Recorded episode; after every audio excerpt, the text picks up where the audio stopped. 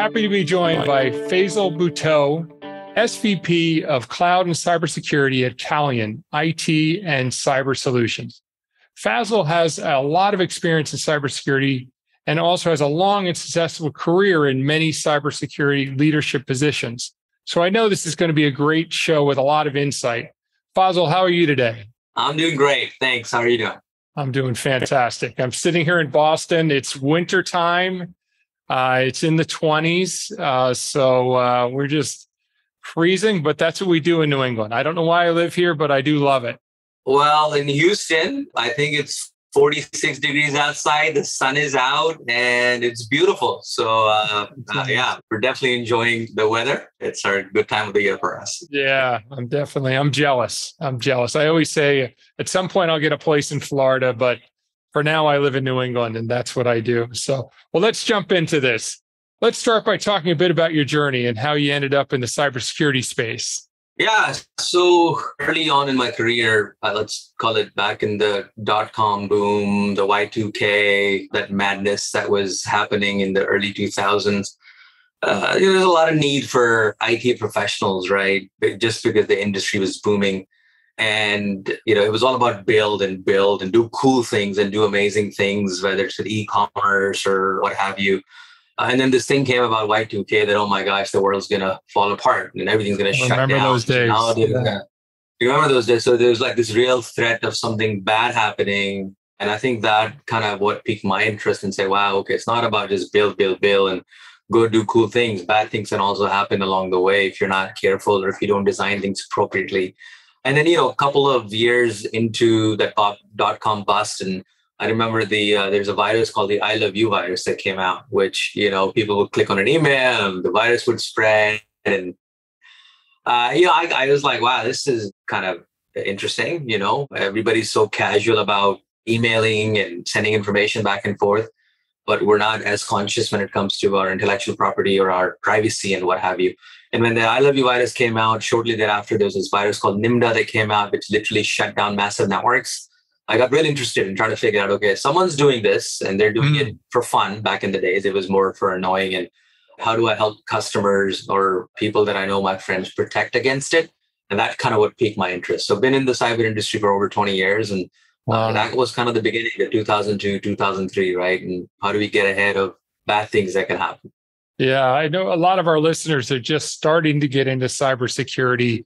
Uh, so when we talk about early 2000s, uh, some of them are being born at that point, but definitely empathize with you because I got into cyber about the same time. And, uh, you know, at the time there were, I don't know, maybe 200 vendors at total. And now there's five or 6,000 vendors plus service providers. So it, the space has definitely exploded. Yeah, it's not easy to navigate this space. And for some of the younger audiences, right, don't have to go that back. I mean, I myself was 18, 19. I remember that. I happened to be in the career early. So yeah, the advice is just look at what's happening around you. There's something always exciting that you can make make a career out of, right? And I know we're going to touch that. Uh, but even if you fast forward and you look at past seven or eight years and when ransomware started becoming a big thing, right? That just put a totally different spin on cybersecurity. Totally. And uh, that was another accelerator, let's just say, in the career journey, trying to figure out, wow, now people are not doing it for fun. Now it's to make money off of it. It's an industry. How are we going to help against, you know, protect customers against that? So Exactly. So I know you feel really strongly about finding your why, and you really think that's one of the keys uh, to career success. Can you explain what that is? Yeah, I think it's uh look, we all go in life different phases, right? When you're in your your late teens, your your why is I, I gotta go get into the best college or trying to find a right career path because I want to buy that car or I want to be able to be self-sufficient because you know my parents are saying, see you later, you're 18 now, move on. So your why is very much focused on getting a job or or doing a little, you know, a hustle that you can perhaps if you're an entrepreneur and you uh, and it's mostly tied to finances, right? Stability, which comes with finances, and I and I get it, right? And that's a perfectly okay why, by the way. That is absolutely okay, nothing to be ashamed about. That's what you want to do. You want to be stable because you can do bigger, better things once. Right. You don't have to worry about Yeah. your utility bill. But I think as you move on in your career journey, as you go from an early career professional to a mid career professional, I think the why becomes more important because it's not just about the finances. It's not just about, you know, you got a nice car, a nice house, and, and what have you, and you're doing well if you're working hard. Then the why becomes important because, you know, this notion of job satisfaction only happens when you're actually truly enjoying what you're doing, right? Mm-hmm. Work is hard. I won't say that work is always fun and, oh my gosh, you're going to have a great time at work all the time. No, you won't. You'll have some terrible days, some crappy days you're gonna have to, you know, dust yourself up, get up and go. But if you know that whatever you're doing, whatever industry you're a part of, you're actually making an impact, perhaps for your kids, your future generation, or the world overall.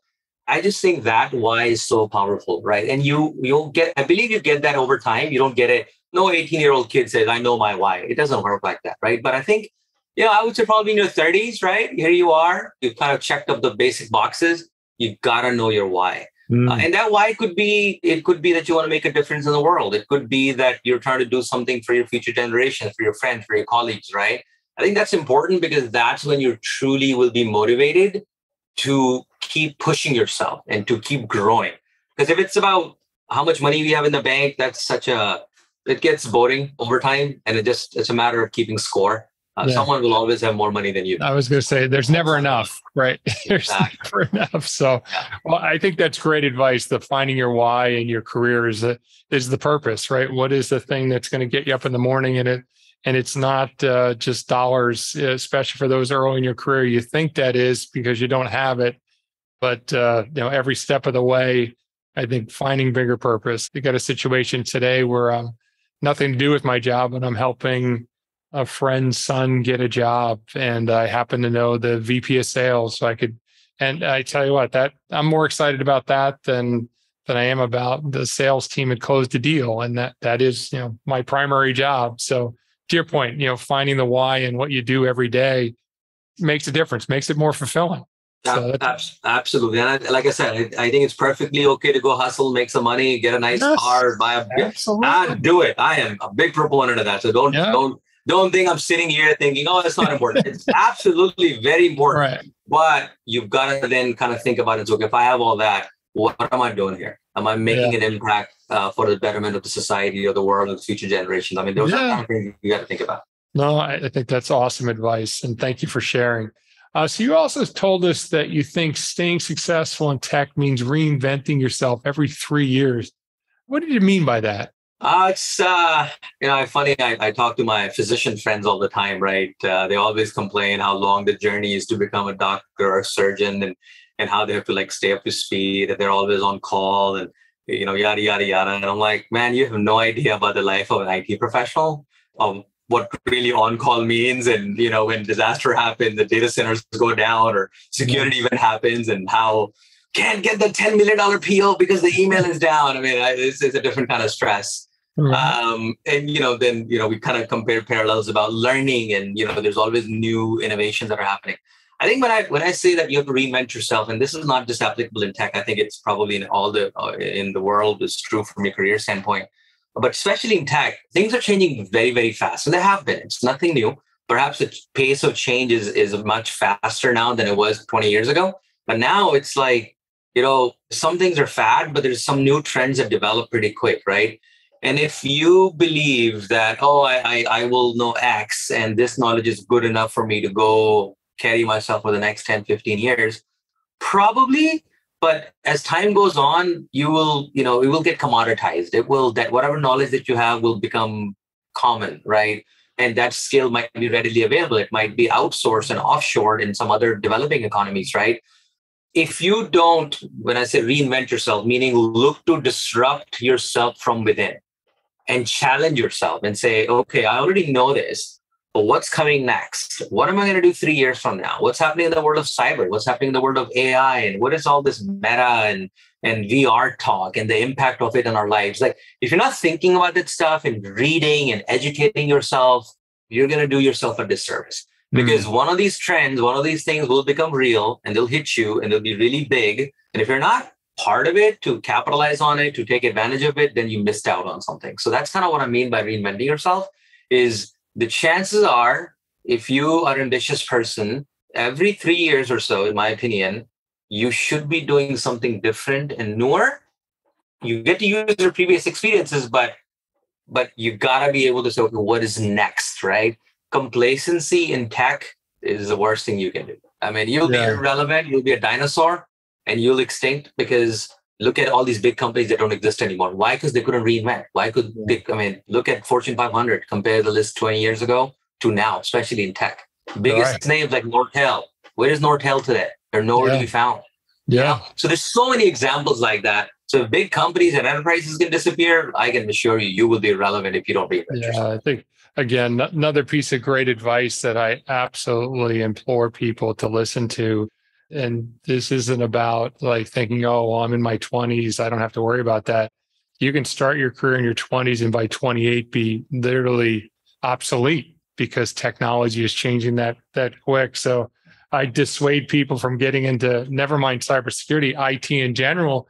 If you don't want to be a you know a fervent learner and love the dynamic nature of it, I, I know you and I are very much alike in that we love the dynamic, we love the change. But if you're looking to put A to B for the rest of your career, it's like maybe teacups is a better industry because this is just constantly, constantly changing. So I think that reinvent yourself every three years is, is a well said statement for sure. I've talked a lot about the importance of networking on my podcast. In fact, I just did an episode uh, and shared some thoughts on networking after pandemic because I think people have to remember how to do that. So, what advice would you give to people about networking? Yeah, you know, it's it's sometimes it's an overused term. Oh, you got to network, you got to network, you got to network. Parents are telling you that. Your college counselor is telling you that. Your, you know, whatever. Your buddy's telling you that. Find a mentor network. And I think, uh, and I got young nieces and nephews and and you know colleagues, uh, kids that I mentor. And I tell them all the time, I'm like, look, it doesn't mean networking means you got to just go to a party and an event and like ask for a job or like you know, because the chances are in a big event, you're trying to go get yourself introduced to an executive or a leader uh, in their space. Uh, there's like 30 others like you that are trying to do the same thing, and and they're not going to remember who you are and what you're talking about. So that's like the wrong kind of networking, in my opinion. I mean, yeah, you go to socials, you make you make other smarter friends that you can learn from because you got to keep in the company of people that are, in my opinion, smarter than you and more successful. Absolutely, you go do that by socializing and attending. But you know, don't take networking as a task where it's like a project. It's not like, oh, I need to get to know 50 people on LinkedIn and meet 20 people. I have a different perspective on it. You know, to me, networking is about allowing yourself to build your own brand in a unique way where people are attracted towards you, right? For example, maybe you're passionate about a social cause, you know, maybe you think that you want to work on world hunger, you want to work on uh, minorities' rights or women or whatever. Pick things that you believe in and that drives you, right? The chances are there are other successful people that also have similar passions than you, right? Just go volunteer go participate in that activity. That's more natural networking because now you're clicking on someone not at a job fair, not at some industry conference, right? You're now perhaps participating in a common passion that a CEO might have, or an executive from another company might have, or a successful entrepreneur might have. And that bond, that connection, which is not about, hey, can you help me get a job? It's very different. It's going to pay you a whole lot more dividends. So, in my opinion, I think it's get your brand out there, not so you're trying to land a job. It's because get yourself known right? And it doesn't have to be in a industry related event. It could be certain nonprofits that you feel passionate about. And i feel like you know you could be really successful there right? So anyway just a little bit of advice but yeah without a doubt you don't get a job or just by having a great resume or gpa of 4.0 mm-hmm. it doesn't work like that anymore yeah you no you gotta know people yeah and it i always take it uh, exactly the same way you're saying it and I say it's about meeting friends. Like, don't think about, you know, what's in it for you in these conversations. It's what can you do for that person? How can you enrich their lives or how can you help them? If you take that approach and go out and say, hey, I'm going to go to a cocktail party or I'm going to go to a business networking event. But if you go there thinking, hey, how can I help everybody that's there? Well, man, you'll have 50 people or 10 people, whatever, trying to help you. If you go there just trying to take, well, okay, that's an aspect of it. Maybe you can pick up a couple of crumbs, but if you want to really go there and, and uh, you know expand your network, I think it's about giving and just purely making friends and not trying to get to that punchline of the moment, but just trying to expand it. I no, you're, you're spot on there, right? I mean, because 99% of the people there are to take. If you can be that 1% that's they're to give, perhaps talk to the organizers, say, hey, I would like to volunteer at the next event. How can I help Yeah. out? Maybe I'll be at the registration desk. I mean, the chances are those people will get you introduced to them, man, this kid's really bright. And he or she came in and did X, Y, Z. You're absolutely Yeah. spot on, right? Be different. No, uh, fantastic. So, last question. In the prep for uh, this episode, we talked about the ROI of cybersecurity careers, and you said the success story hasn't been told yet. What are your thoughts on the ROI of a career in cybersecurity? Yeah, I, I think um, first of all, I think I, I believe and I've seen it, it's a very lucrative career, right? I know we talked about finding the why and higher purpose, Yeah. but you know, especially if the listeners are trying to get in the industry, uh, age doesn't matter, right? They probably have student loans and things they got to pay for. So, yeah, exactly. align If it to a job that can help you do that, right? uh, yeah, or you could be working at, you know, XYZ doing whatever. Perhaps you're doing Uber deliveries, perhaps you're doing some other work, which is hard work, and I get it and I respect it. And you're like, listen, I what if I put this effort into something else? Let me tell you, cybersecurity is a very lucrative career. And it's got a very quick path to success, provided you do the right things and put in the effort, Mhm. right? For example, I mean, that's the beauty of our industry in IT and cyber, right? Your college degree could be in, I don't know, arts and literature and that's fine, right? It shows discipline that you went to college, invested the money and whatever, right? But you don't have to have a mechanical engineering or certain engineering degree to get into IT, right? Our industry is filled with certifications, industry certifications, right? Because academia is typically behind catching up to what's already out there in the in the technology, right? So when I talk about it being success stories not being told, I mean I know uh, and personally I've helped people get on a path get a few cybersecurity certifications, watch some YouTube videos at night, attend some classes that they're taking from people that are teaching online courses now with COVID. Everybody's kind of teaching virtual classes who have totally transformed themselves in six months, where they had no idea about IT or cybersecurity, right? But they did the right kind of certifications, a few of them, couple, three entry level ones. They watched some YouTube videos, they understood concepts. Someone took a chance on them let me tell you that the employment need is massive in the world of cyber. There's negative unemployment, and it's continue. It will continue to be like that, right? The government's spending so much money on it. The private institutions need more cyber professionals. So I promise you, if you go out there and get some certs done, put in some effort, go watch some videos, learn some, take some classes, your path to making that six figures or that 150, 200, 300,000 dollars a year I will tell you, there's there's stories where people started five years ago and they're making over two hundred thousand dollars a year. Yes. They knew yes. nothing about cybersecurity, but Yeah. within five years they're doing it. And I, am not making it up, but, but I mean, I, there's many of those success stories that exist today. Take advantage of it. This is a moment Yeah. for sure. Well, well said. I just think, you know, tons and tons of great advice here. And I, I'll just pile on to this last point. I mean, we launched ThreatX Academy, which is 140 hours of the latest, greatest cybersecurity training. Very little to do with ThreatX, uh, the company I'm the CEO of, for that exact purpose. It's our give back to the community. And it's because we see a massive shortage of people and we wanted to just be another avenue for people to get that training. So yeah, I mean, whether it's ThreatX Academy or whether it's you know n number of other programs, there's just tons of training out there.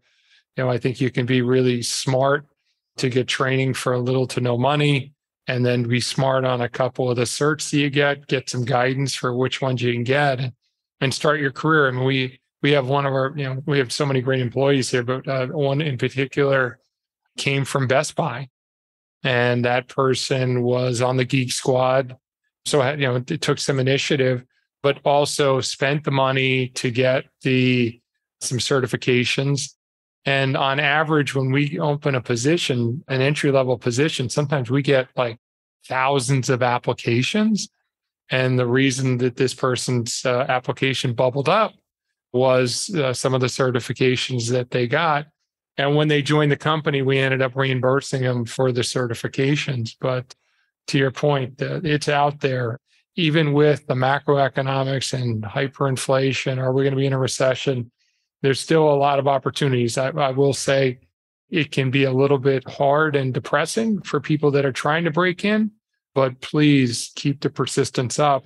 And I know, you know, that there's got to be a, a, slightly different perspective of us as hiring managers to lower our not our standards but the bars that we set so that we say entry level but yet we ask for you know 40 certifications and this and that which is obviously that's not an entry level person but uh but i do think that there's a there's a great opportunity uh, for those that want to join the uh, fight and we need them you know there's i think the last gartner numbers 1.3 million open positions worldwide and that number is only expected to grow so it's a great opportunity for people to join the fight which is why we've got the podcast here today to help people do that so yeah, well, thank kudos, you. kudos to you guys for starting the ThreatX Academy. And, you know, that's fantastic that you're doing that. And there are other institutions that are doing that. I mean, us as an employer, if you go Calian's career page, go look at it. I mean, there's no yeah. shortage of, of good, talented people we need. And when we say entry level, it doesn't mean that you don't know anything and you can come up and, and demand X and get a job. Yeah, of course, we, you know, I always say, show me what you got. If you really work towards sacrificing your time, not playing PS5, and getting some certifications. If you can prove that to me, I promise you we'll give you a chance, right? But if you just want a job so we can teach you everything, it doesn't work that way. It's just a two-way thing. So even though we say there's massive need, yeah, employers are always going to be selective because we want to hire people that are driven, that have proven that they actually mean business and they're serious about this. So do the right things. There's plenty of employers like Gene and I who are looking to hire. Absolutely. Well, well, thank you, Faisal, for joining us today. Uh, another great episode, and you were an awesome guest. So thank you. And uh, for our listeners, uh, just another plug on ThreatX Academy. We are offering right now one year free content for all of our training. If you go to academy.threatx.com and after you sign up, put in the um, promotion code podcast, uh, you can get one year free of the content. So please take advantage of that. And uh, you know, thank you again for your time, and uh, I appreciate you being a guest on the Executive Security Podcast. Thanks for having me. It was fantastic talking to you. All right, thank you.